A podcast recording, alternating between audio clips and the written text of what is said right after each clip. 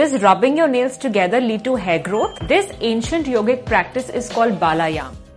नाखून को एक साथ रगड़ना एक प्राचीन समय का योगा है, जिसका नाम बालायाम है डर्मेटोलॉजिस्ट ने समझाया कि बालायाम कैसे काम करता है जब आप हाथों के नाखूनों को एक साथ मिलाकर रगड़ते हैं तो बालों का ब्लड सप्लाई अच्छा होता है, जिसकी वजह से आपके बालों तक अधिक न्यूट्रिएंट्स पहुँच पाते हैं और आपके बालों की ग्रोथ अच्छी हो सकती है इसके अलावा नाखूनों को एक साथ रगड़ने से केमिकल सिग्नल रिलीज़ होता है, जिससे बालों की ग्रोथ को बढ़ावा मिलता है।